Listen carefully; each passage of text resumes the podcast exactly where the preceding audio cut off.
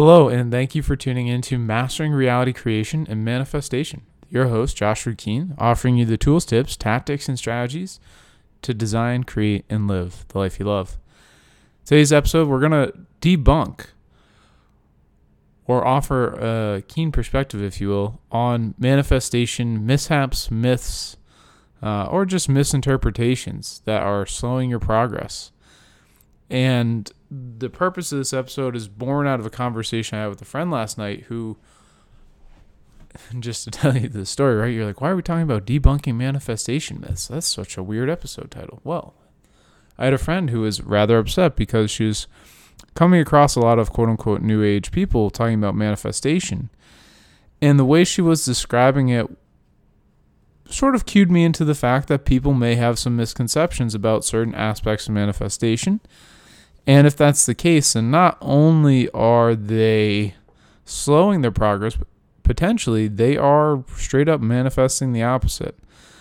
Um, and it's not to say it's the case every time, it's just a possibility. So within that, I was like, okay, let me create an episode just talking about some of the common myths, if you will, uh, that we can debunk in manifestation. And hopefully, this helps you improve your practice. And the reason I say that is the more you understand something, the easier it is for you to to practice it as intended. Right? So if you only know the basics of manifestation, you can manifest the basics pretty easily. And as you become more advanced in your study and practice, then you start to pick up on the subtle nuances, the little tweaks that make it even easier for you to live the life you love. And that's what this is all about. So, one of the things we're going to talk about today is an example that came up during that conversation, which is essentially to what extent are people ignoring reality? I'm kind of laughing as I say that because if you truly take on manifestation, then you understand that it's not about ignoring reality, it's about taking responsibility for the reality you're in. Now, that alone might be a distinction enough for some. Whereas if you are responsible for everything that shows up in your reality, you would never want to ignore it because if something was unpleasant, then it's like, oh my God, what part of me does that thing resonate with? Such that I can let that part of me go, such that there's no longer the resonance within me that would attract that thing, right? Whatever it is unpleasant relationship, circumstance, etc. Doesn't matter. And so, tied into that conversation uh, was the example of I'm paraphrasing here, but she said something to the effect of, you know, I talk with New Age people who are like, the train doesn't exist, right? And her whole thing was like, hey, if you think the train doesn't exist, go lie on the tracks. And it was in reference to the, the current state of affairs in 2020 and COVID 19, and, and some people who were saying, like, oh, there's no, it's impossible for them to get COVID because they're not attracting it. And I get what that means. And yes, I believe that you can manifest health for sure, and well being, and freedom from disease. Absolutely. However, the way it was describing her interaction with her friend, I, I asked her the question I was like, when she told you this, what did it feel like? Did it feel like she believed herself? And she said, well, it felt more like denial. It's like, okay. So make a note you know, listeners, that was one person's perception. So one person perceived it as denial. Doesn't mean that the person who said it was in denial, it just was how it landed. Now, I happen to trust this individual's energetic reading barometer, if you will. So I would imagine, at least in the way it was relayed, that there was some denial on the part of whoever said this. And that's okay in the sense of, right, it is what it is. And so the the key there is if you truly intend to manifest health well-being, yes, you shift your focus from say COVID to health and ease and joy and love and relaxation and well-being and freedom and you meditate on it and you visualize it and you intend on it and you make all this gloriousness hmm in the direction of you know what you prefer And so, in that sense, you're putting no conscious energy into COVID 19.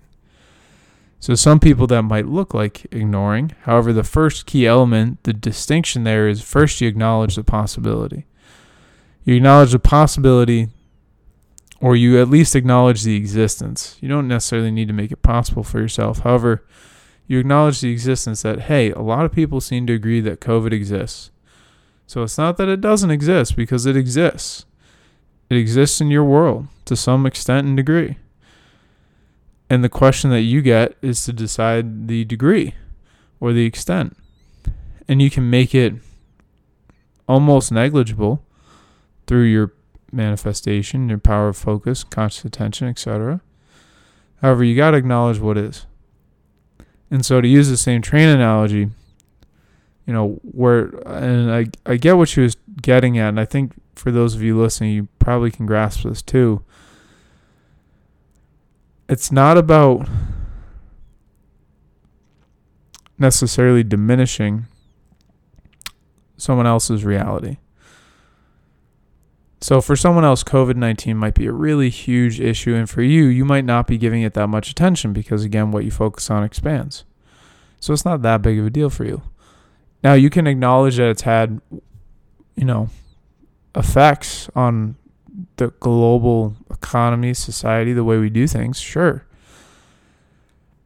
And you don't need to make those effects anything more than what they are. So, the effects are people are social distancing. There seems to be a general sense of people being uncomfortable around other people in the world. The unemployment numbers in the United States are rising. Right? You can cite the statistics. You can cite the, the statistics about what is. And for some of you, they're going to be like, well, COVID numbers are misreported. Be like, yep, you can say that too.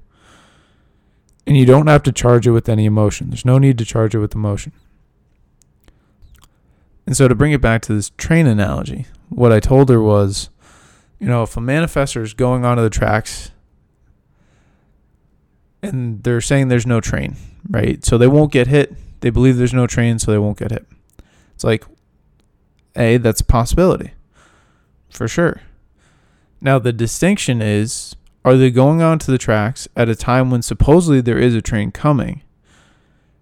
And then trying to prove that they're so powerful at manifestation that this train that was already in existence on a schedule is no longer coming.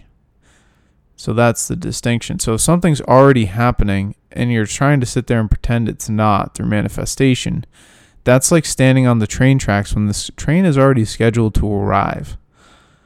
Now, is it still possible that that train does not arrive, that that event does not occur? I would say it's probably still possible, right? Now, the difference is, and I said this, I was like, you kind of have to be Jesus if you're standing on that tracks at a time when you know the train is supposed to come there and expect to walk away unharmed. Why do I say that? I say that because, right, we're interdependent, we're interconnected conscious beings, energetic beings having a what you might call a physical experience. And so while you're on the tracks, essentially saying there is no train, right? And at the highest levels of consciousness, that may be true, right? Reality is an illusion at the highest levels. What we call physical reality is an illusion at the highest levels of consciousness. That's the common teaching, if you will.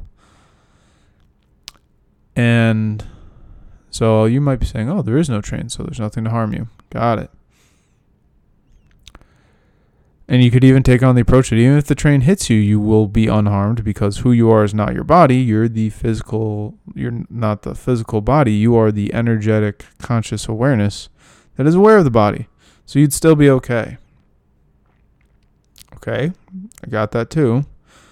And it occurs to me that there's a lot of people who are out manifesting who are trying to stop the momentum of what already is happening and the key is not necessarily to stop the momentum externally of what is happening, it's to cease the momentum internally. So if you wanted to prove your manifesting might by standing on those train tracks, you could attempt to do so And you may be successful. I'm not going to sit here and say it's impossible. What I'm saying is you have to be kind of on the level of Jesus, right? You'd have to make a track. You'd have to float above the train. like something absolutely miraculous, magical would have to happen. The train conductor would, for some reason, like have to, you know, get delayed, et cetera, et cetera, right? And the reason that I say this is because all the people who bought a ticket to get on that train now believe that train exists and that it's going to arrive at a specific destination at a specific time. So it's essentially your consciousness, in terms of willpower, if you will, in contrast to the consciousness, the belief, the buy in, the faith of everyone who's already on the train. So the train exists, it's on a schedule, people bought the tickets. So there's a lot of momentum for this train coming along that track at that specific time that you happen to be standing on. That's a lot of conscious uh, energy in agreement of this train already existing. If you follow that. So every being is a right conscious energy. As you believe something, you're giving it energy. So this train is energized by everyone on the train everyone who's bought the ticket, and everyone who's looked at the schedule.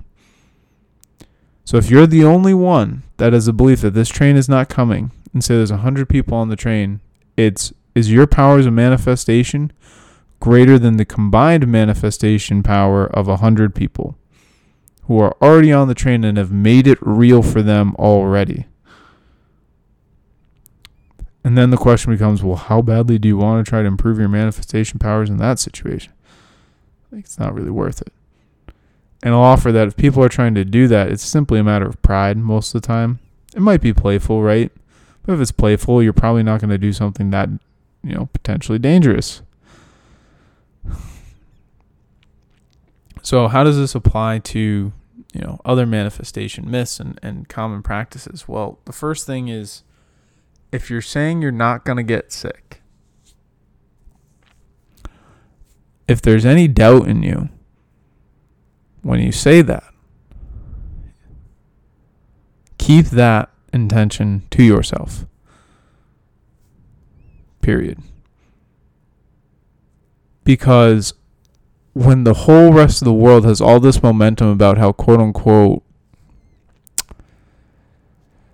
I'm not I will refrain from saying this. However, the rest of the world has this idea of how one can get sick from COVID and the degree of difficulty with which you might get sick. Even though the science is essentially saying, yeah, we don't really know what the protocols are. We're saying wear masks and stay six feet. But if that actually works, like, hey, we're finding out just like the rest of y'all. It's like, okay. Helpful, guys. So if you have this thing where you are firm in the belief that you will be free from harm or illness or disease as a result of COVID, and you still notice some doubts, keep that intention to yourself. Because as soon as you mention that to someone, what they're going to do is they're going to argue with you against it, most likely, or disprove your point of view. Because if they have any fear in them, they will attempt to justify why they're afraid because if you're standing there saying, oh, yeah, nothing to be afraid of, you only get sick if you attract it. And they're thinking, well, that's ridiculous, right? A, if they don't believe in manifestation. But really, it's the fear talking because then if they get sick, it means that they attracted it. And people don't like to acknowledge that they attract what they have, they just don't. Good or bad people are also people also resist acknowledging the good they attract in life. That's what unworthiness does, right? You, are a, a trust fund baby who, right, born into millions. In my perspective, you chose that birth path, and some part of you was worthy of it because you have it. However, there's a lot of rich people who feel unworthy of that. They feel like they didn't do anything to get the money. They forgot that they chose to come into that life in the first place, and that in past lives they might have done a lot to be deserving of that situation. And our society doesn't necessarily help with that narrative. We just sort of demonize the super wealthy, in the United States at least.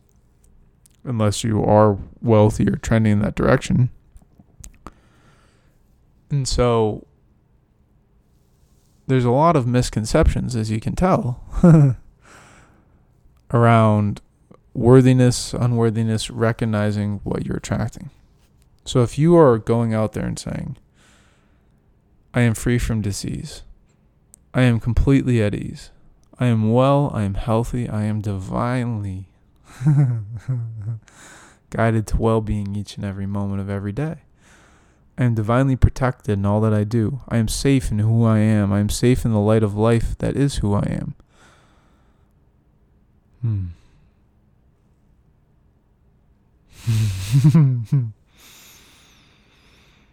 hmm.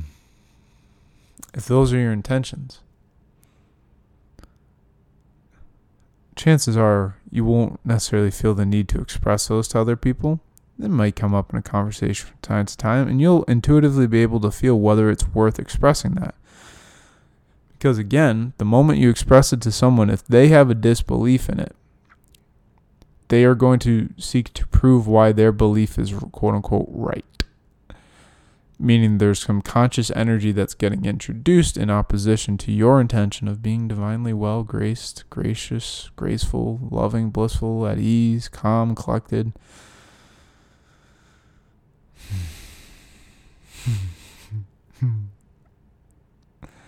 Tranquility.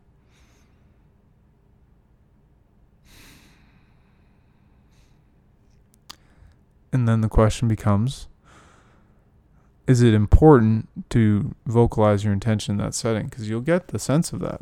Like there's sometimes where I say intentions, knowing that I'm going to be in the presence of what you might call, and what I refer to as non agreement meaning to bring back that train analogy 100 people on the train believe it that the train agrees it's going to get to the tracks a certain point in time on schedule etc etc certain rate of speed if i stand on the tracks firmly with the intention in my mind that this train is somehow on a different track or not coming at all what i'm doing is i'd be standing on the tracks in non-agreement in the face of non-agreement, meaning the rest of the world or the rest of people who are on the train they, they disagree. Right? There's no agreement for them. The train is there, and for me, I'd be standing there saying, "Nope, there's no train coming." So there's a non-agreement taking place. Now, sometimes it's important to actually vocalize and say something in the face of non-agreement. This is a, likely to be an unpopular example of how this is used. and I'm going to use the word effectively, not in the sense of, you know, how I feel about the result, but in terms of the practice of it. Donald Trump uses this stand in non agreement really well. If you haven't noticed, he says things that just, for the most part, seem blatantly false. And he did this through the entirety of his presidential run leading up to 2016. And I'm not saying Donald Trump's a good or a bad president. History will inform us of that as it goes along. I'm also not saying he's a good or bad person. Haven't met the man, right? I know the story of the media. I can read his tweets. Also, one of the things about higher consciousness is you give up judging others. You recognize that people make the best decisions with the information they have at hand, according to their beliefs. And who am I to say that your beliefs are better or worse than mine?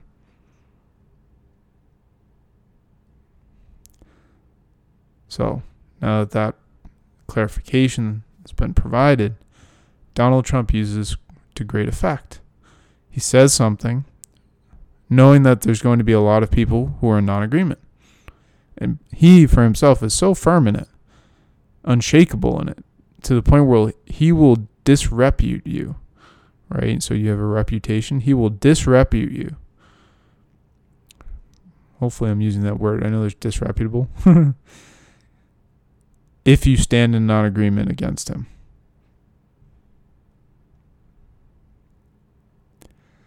To the point where eventually he creates agreement. So when he stepped into office, he talked about how great the economy was going to get under him. Now, granted, again, perspectives quarter of the workforce is unemployed. How great of an economy is that? You know, that's point of view. in his mind, he's probably saying, well, we hit record highs in the stock market, meaning this is the greatest economy that's ever existed. And you'll find supporters that would vouch for the same. So he successfully created a reality that under him, the greatest economy in the United States occurred. And it's not his fault that COVID happened, and that's right. And so this is that's the storyline, if you will. And he's gotten people to buy into it whether it's true or not, that the United States is right. So I'm not sitting here saying I believe in one or the other. I'm just saying it occurs to me that any economy where a quarter of the workforce is on unemployment um, could likely use some adjustments. I wouldn't necessarily call it the greatest economy. Now I'm grateful that those people are collecting unemployment still. I am grateful for that. So that's an example of what it looks like to stand in non agreement. So if you want to take on the Trump persona, that's right. And sort of, I'm not recommending that. It's cringeworthy kind of say because I, I believe in integrity. Meaning, again, to bring it back, you acknowledge what is as it is, and you go from there. You're not trying to warp reality into something it wasn't. Right, I believe in integrity. I believe in honoring others. I believe in honoring yourself, your word. So, integrity for me is are you acting in alignment with the light of who we are? Are you acting in alignment with your true and highest self? Are you keeping your word to yourself?